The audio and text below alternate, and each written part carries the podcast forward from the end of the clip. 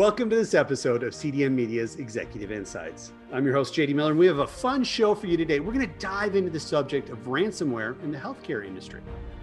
Joining us here today is Michael Mahon.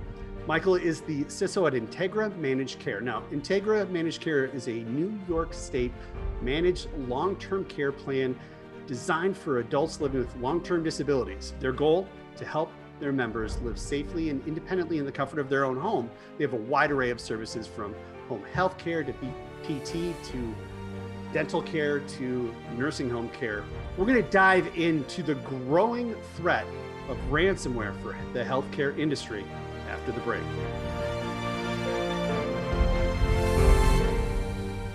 So a hospital in Germany was locked out of their systems and unable to treat patients because of a ransomware attack. A woman in need of urgent care was rerouted to a neighboring hospital twenty miles away, but did not survive.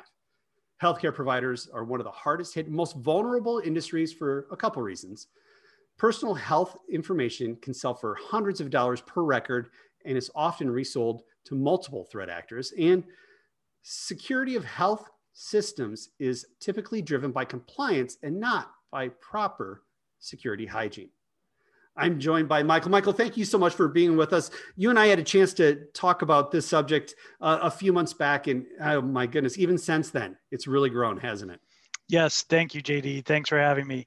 Absolutely. You know, the ransomware attack vector has grown exponentially, especially during twenty twenty through COVID, um, where we saw, um, you know, the whole entire workforce go remote. And the attack vector just completely open, and the threat actors looking to capitalize on not only, you know, ransomware, but fraud and, you know, just going all out in, in what they do. You know, it, it is crazy because I feel like the bad actors are getting more and more efficient around ransomware. What are you hearing and seeing out there? Yeah, I mean, it's, you know, I was just having this conversation the other day with a colleague, and it's, If you look at if you look at cybersecurity and you look at hacking in general, and you go back, you know, over the course of, say, my career, twenty years, um, you know, twenty years ago, a hacker was somebody in their basement, you know, the the fluorescent lights. Um, it was a single person. Then it moved to, you know, what the industry called script kiddies.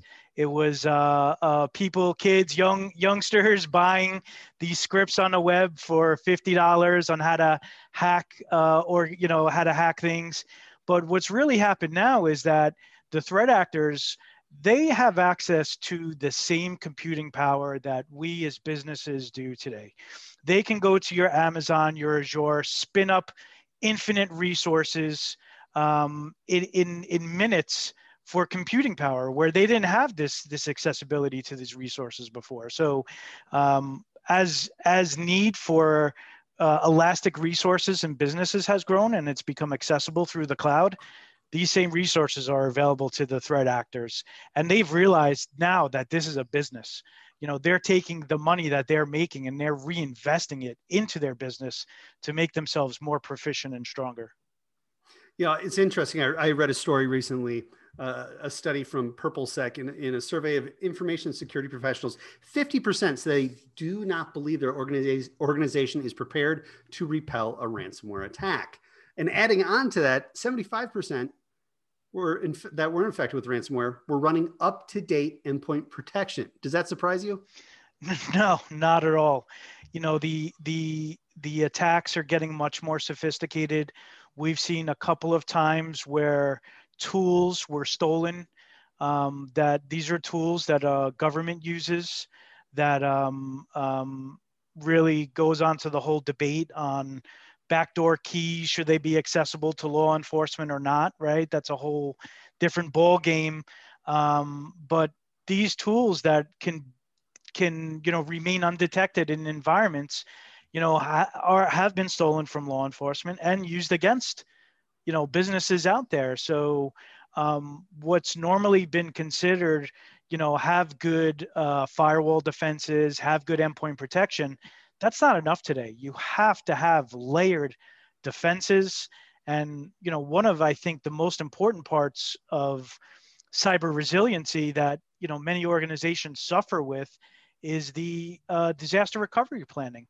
So everyone has a D R plan, but you know, have they tested it? What is their time? You know, only a small percentage of those organizations have come from back from a full shutdown, you know, from a full closed environment to bring back up. You know, can you get your business up and running in twenty-four hours? It's a big ask. And a lot of organizations aren't prepared for that. You know, a lot of uh, organizations out there are putting a lot more money in cybersecurity, in cybersecurity training. I saw a recent figure where six trillion dollars are planning on being spent this year on cybersecurity alone. My question for you, in the healthcare space, you had some people working remotely, some people working at home. What layer did this add in as far as a threat vector for you guys? Yeah, we our, our threat vectors changed, right? So our defenses were originally built upon, you know, how we did business, which was, you know, ninety percent of the organization in the building. Um, as everybody went with remote, we were actually um, in the process of um, putting in new technologies um, for remote working, and um, actually advanced those programs. Um, and we're, you know, we were fortunate in that we were already budgeted and in progress of some of those, some of those projects of what we were doing. So, you know, when COVID did hit and everyone had to go remote, it was actually a very easy turn up for us. Um, and we were on the tail end of some of our security projects. So we were very fortunate that we were kind of planning and, and thinking about that two years ago, about where the industry is going to. But, um, you know, I think that was, you know, not really foresight for something such as the pandemic. I think a big part of it was luck in that we were prepared for that. Talk, talk to me a little bit about supply chain. You know, how are you thinking about supply chain when it comes to ransomware and response planning? Yeah, I mean, it's, um, you know, when, when it comes to, you know, supply chain and response planning with that, it's, um, It, it, it's, you know, there, there really isn't a good, um, until you've tested what your response plan is, and it's more than just the tabletop test, but we found, you know, one of the first things we found doing tabletop tests to be a great benefit to us, because, you know, when ransomware hits, you know, what do, what do you do? Who do you call? What do you need to do? There are um, systems you need to get back up and running. There are Uh, patients that you need to serve. There are business functions that need to happen.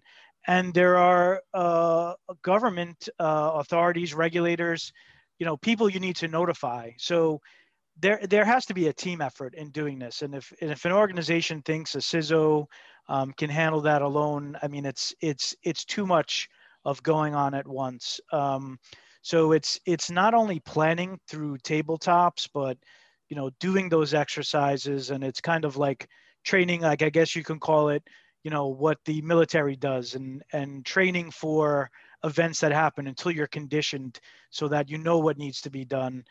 And as you're running through those tests, doing those restorations of business and carving out time to ensure not only your business is on board, you know, you may think, okay, I can get these systems up in this amount of time, but have to have the partnership with the business. So many moving pieces, so complex. And as the organization is larger and larger, it just becomes exponential. And I think that's where a lot of organizations struggle when they're hit with ransomware attacks is, what do we do now? How do we get everybody together? You know, our communication is down. So if you're, if you're hit with ransomware, chances are they've gotten your email server. How are you going to communicate to everybody?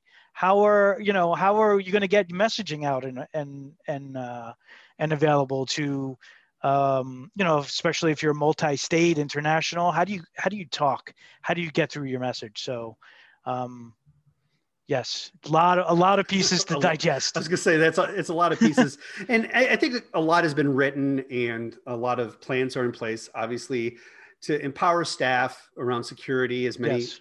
you know, work from home. My question is not about the staff. It's about the executive teams. What do you think executive teams need to understand better when it comes to the impact of ransomware attacks outside of there's a big dollar figure here?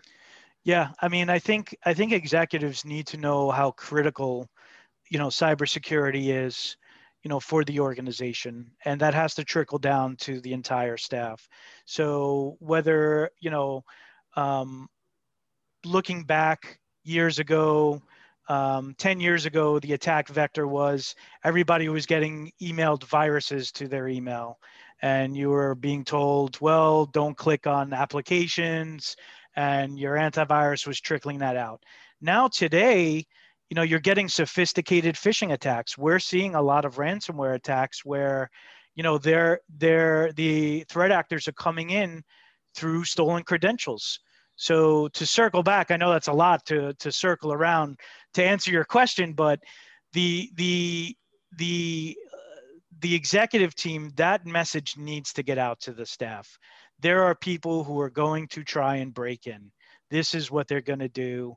You have to, as an end user in the organization, be responsible, practice good hygiene, and, you know, get that message through to staff, and be willing to, you know, the financial parts of the business have to be able to set aside monies for these type of these type of tools and programs. Um, you know, I T, it's it's interesting. I T, um, you know, most businesses can't run today without I T, um, and they've invested a lot of monies into I T operations. But there needs to be huge carve-outs for I T security budgets, and dedicated. I think the biggest piece we see It missing is dedicated I T security professionals within the organization. When, when it comes to a, a ransomware incident, how do you validate that the threat actors actually have the data? Because a lot of times you don't know. Great question, right? Do you believe them? Are they really uh, are they really ethical? So, you know, what will happen is they'll you'll see the ransom message on your machines, on your servers, with a contact email address. You'll reach out to them, and um, they will show you, likely show you screenshots of that data.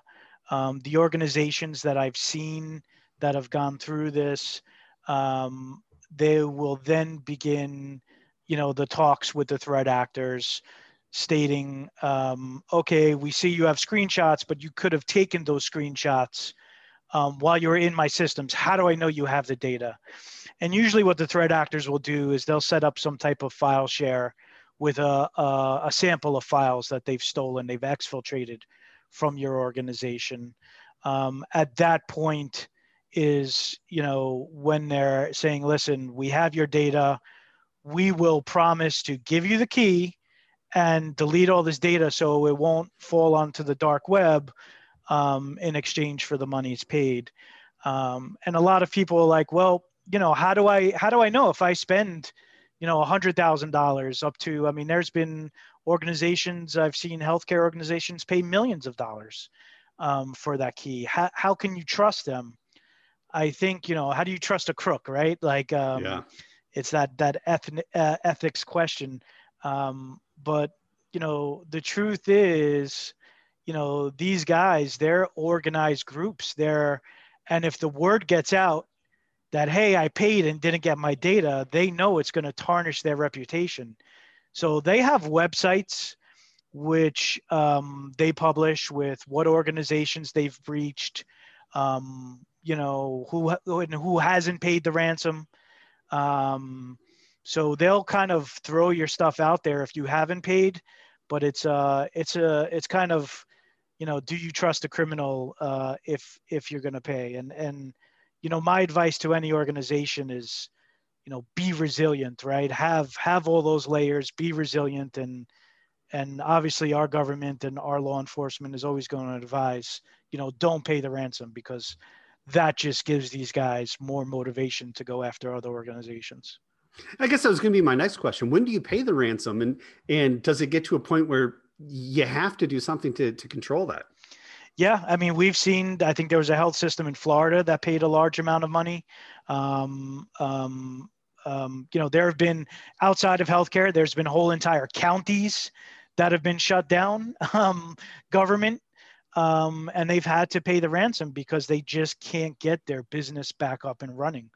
Um, you know, these are, um, these are organizations that, you know, didn't go through those good disaster recovery business continuity tests, um, to ensure that they can get up and running. So, you know, you have to make a judgment call on, you know, what is it going to cost me? What am I going to lose in my business?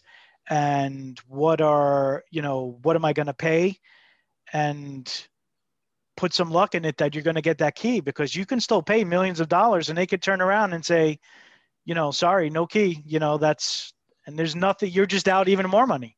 So, um, yeah. Yeah, yeah, I think it goes to your point of do, do you do you trust a criminal, right? To right. to actually deliver on what they said and, and not sit on that, and then, you know, six months, a year later, that's all they're selling it for, hundred hundreds of dollars per right. record on the dark web. You know, that that that's tough. Do you feel in healthcare that you guys are more of a target than yeah, other industries? I, I think right now, I mean, we've seen exponential attacks in healthcare. I think they've realized that it's a great attack vector. Healthcare traditionally has um, lagged behind in terms of security, because there's been a lot of open interfaces out there. Think about health exchanges, data exchanges, um, transfer of data, health organizations communicating back and forth. So there's been kind of a, um, you know, not, not as tight as, say, financial services. Um, you, you know, security protocols have been a little more lax, and And, and organizations were really held to HIPAA standards um, in terms of security. And if you look at HIPAA security, it's very generalized. It's not, um, it's not stringent security controls, um, as opposed to, you know, we're located in New York State, and New York State has a, uh, has a control uh, called New York State D F S five hundred, Department of Financial Services, that um, the uh, plans have to adhere to, and they prescribe very strict security controls. Um, so I think that's where we see that healthcare for a long time thought, okay, well, if I'm HIPAA compliant and I just give these disclaimers and I do a couple of things security wise, you know, I'm covered. You know, that, that just doesn't work. So, you know, that's been, that's been a big driving force. And I think, you know, the, I think also the cost that the bad actors can, um, can sell these records for, you know, you're, when you have someone's personal health history and, you know, you're, you're, you're obtaining a portfolio on somebody's life. Um, and the data in there is immeasurable of what you can do, and social, sec- you know, social, social security numbers, health data, pharmacy information. I mean, you can, it's just so much data, and um, what you can um, get for those records is just higher than other things that are out there in the dark web. Well, and you're holding on to that data longer than a lot of other companies, right? Yes. Um, oh yeah, absolutely. So I think that's a good point, is you, you know, you have, you know, uh, health record systems that, um, you know, you hold on to a health record indefinitely, because that patient may come back, or there may be some type of legal action at some point regarding that, and, and a record may be subpoenaed. So you're holding on to these records minimum ten years um, in a lot of cases. So um, it's a long time to hold on to data for, and, you know, it just accumulates. Yeah, many label human error as their biggest challenge. Do you agree, or, or do you feel that the biggest challenge lies elsewhere? No, I think, I think human error is, I would say, you know, right now, being that being that the world went remote with COVID, so your your perimeter defenses went from the office to everybody's home. Um, the weakest link at everybody's home is the person. You can you can put software to block the attacks. You can put software to stop the viruses. You can't program a human not to click on something malicious and not to give away data. You can't. I've tried. It just doesn't work. Um, we run through so many phishing campaigns, and uh, where we do education for staff, and people are just inherently always going to fall for something. It just happens. Um, they just see something, they want to click on it, and that's all it takes, is literally one click um, to start something off. That's scary. It's scary. What about the evolution in ransomware attacks should really concern us all the most? Yeah, I, I mean, I think the sophistication of them, I think, um, you know, I think, you know, what I, I uh, spoke to earlier, you know, utilizing um, tools that were not meant for malicious use now being used as part of the attack vectors. Um, you know, it's, it's um, at the end of the day, um, the only um, uh, way that we can get through this, I think, you know, and I'll just keep harping on it, but it's, it's business continuity. You know, you got to have good multi-layered defenses and business continuity. Um, the sophistication has increased greatly. You know, uh, once, once, you know, a lot of times, you know, this stuff is being deployed on your networks, you're not aware of it. Um, and that's what's, um, you know, that's what's happening. It's a race against time. Once that ransomware is injected in your environment, um, that's where um, the, the clock's ticking, and it, it's so fast. It's, um, you need that twenty-four by seven monitoring. Um, and I think that's another thing actually we, we could probably talk about a little bit, but yeah. you know, we've, we've gone to twenty-four by seven, you know, not only N O C monitoring, but S O C monitoring, security mm-hmm. operations center monitoring too. You know, you need around the clock at, at this point. It's, it's no longer just security is no longer just a nine to five job. And, and how's that worked so far? Yeah. I mean, it's like, you know, if, If I'm an attacker, when am I going to try, you know, what am I going to try an attack on a Monday at nine a m when I know the business is up and looking at everything? Or am I going to go on a Saturday night at two a m when I think nobody's around, you know? So, you know, we feel a lot more confident that, hey, we have eyes on twenty-four by seven. You know, we actually have a S O C who's monitoring all the systems looking for that malicious activity. Um, and, um, you know, that's just another layer of defense, right? That's just something else you have to put into play. You know, one challenge also for C I S Os out there in, in organizations is getting the right talent in to be able to, to keep an eye on all this stuff. And, yes. and talk to me a little bit about that challenge, because they're not out there in overabundance. No, very difficult. I, I think I'm very fortunate in that my career has progressed. I started twenty plus years ago. Uh, literally, my first job was help desk. I went from help desk to server admin to telecom admin to network admin, and kind of climbed my way up the ranks. But, um, you know, that gave me the knowledge for all those different type of systems. You know, when you're in security, you, you have to be able to understand how everything works. Um, what, what I see a lot in a lot of the, the, you know, a lot of organizations, I T is very compartmentalized. It's very, um, you know, you have somebody who just presses one button and that's it. So your security team has to be well-versed to be able to handle servers, networking, certificates, websites, you know, it, it, penetration testing. So the talent is very hard to find out there. Um, you have to have somebody that has a, a full deck of tricks and, you know, jack of all trades that, um, Um, and, and now what we're seeing is some really good programs out of universities and things like that. But, you know, until recently that, that didn't exist. And even then when people are green, it's a lot of it is experience. It's, it's kind of like that, um, that detective, you know, that old detective who has the gut feeling on something and what lead Columbo, to follow. Yeah, yeah. Yeah. Yeah. Just one more thing, just one more thing. Yeah. Right. So, um, you know, it's, it's, you kind of have to think in that way. Um, but yeah, talent is definitely hard to acquire. It's, it's not, um, I think as the industry keeps growing, you know, there has to be a, um, a bigger push for talent, um, and to get people up to, you know, professionals up to the level they need to be. Last question for you. And let's say we're sitting here two years from now, what's going to be the biggest threat for healthcare security as we're sitting here? Are we going to be having the same conversation saying that the ransomware is here, it's, it's here, it's here? What's the, the, the look, that crystal ball? I want you to gaze in there. Yeah, and, that's, and, that's and a great question. Wow. That's a great question. I think we'll still be here with ransomware. I don't think it's going away anytime soon. I think, um, I think um, we're going to, you know, have, uh, always have that, because it's just going to be an attack vector.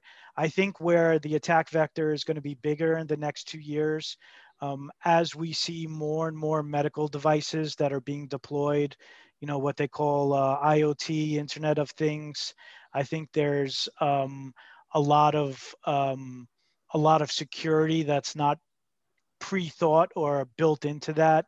Um, so those medical devices, whether they're life-saving devices, monitoring devices, you know, um, remote monitoring, um, any of that kind of stuff. I think as we see the evolution of the healthcare in- industry go towards that, because as technology advances, hey, why do I need to send a nurse to your house anymore? You know, just use this device to take your blood pressure, take your temperature, you know, give all your vitals back. Um, I think you'll see attacks on those kind of devices. And, you know, you'll, we'll go through that cycle of, of, um, of the new attack vector. And I think that, you know, um, that also leads to um, the, the manufacturers, you know, in the industry, whether it's, um, whether it's medical devices, autonomous cars, anything, as we move to the future, have to really, you know, have a security component as part of it, uh, part of their development, and really be um, a forefront in, in that piece of development of what they're doing. Today, we don't think like that. You know, we, we're getting there, and um, we're, we're, we're doing security afterthought. So right now we're, you know, the businesses, the solutions build, um, build their products, and then we come in with the fence and put the stakes in and put the fence around it. And, you know, then we set up the radar sensors, and then we're, you know, it's always, security is always an afterthought now. Um, but I think, you know, two years from now, we, we, that's what I see where, where we need to be, whether we're there or not. I, I probably, I, I wouldn't bet on it. I think it's too costly. And I think that, to get things to production fast, that it's a sidestep. When you look at how the telehealth has taken off, right? And it's, people realize I can go to the doctor and I don't have to leave my house, especially for just routine things. That's, I don't think that's going to go away when people are, are back into the normal swing of routine, right? Because it's so convenient to, to do that. So um, looking at that, and then the products you use, as you mentioned, you know, in those environments, uh, it's going to be interesting to see where the, the true threat vectors are at that point in time. Michael, this has been fantastic. Thank you for, thank for coming you. on and letting me pick your brain. Yeah, thank you so much. I appreciate it. Thank you for listening to this episode of C D M Media's Executive Insights. You can always go listen to past episodes on C D M media dot com. I'm J D Miller, and keep connecting.